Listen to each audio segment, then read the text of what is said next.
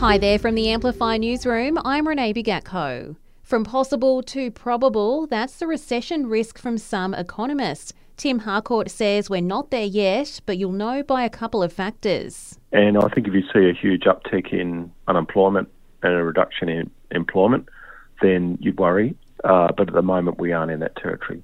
A former X Factor contestant has been charged over the alleged murder of a baby in New South Wales. Mitchell Callaway was arrested this morning after a five year investigation. It's been called a landmark moment for the nation. Australia's first laws to protect intersex people from medical procedures without their consent have passed in the ACT Assembly. It means non essential surgery will not be allowed on intersex newborns and children until they're old enough to make the decision for themselves. The ACT government is scrambling to assess the damage after revelations it suffered a security breach. It says an email monitoring system used by the government called Barracuda had unknowingly allowed malware to infiltrate the government system and data may have been stolen.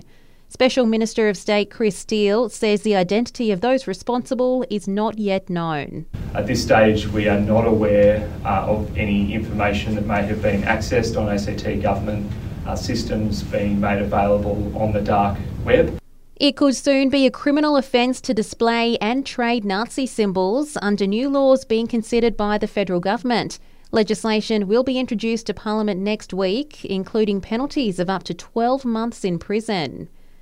Drive carefully this long weekend. Double demerits are in force from midnight tonight till midnight Monday. Acting Sergeant Aaron Murnane says the message is simple slow down and obey the speed limit. If you are drinking across the weekend, please do not drive.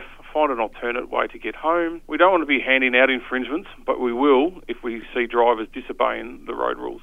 A lack of snow has delayed the regular start of the ski season at Thredbo. It means keen snowgoers won't be able to hit the slopes there this weekend with no skiing or snowboarding.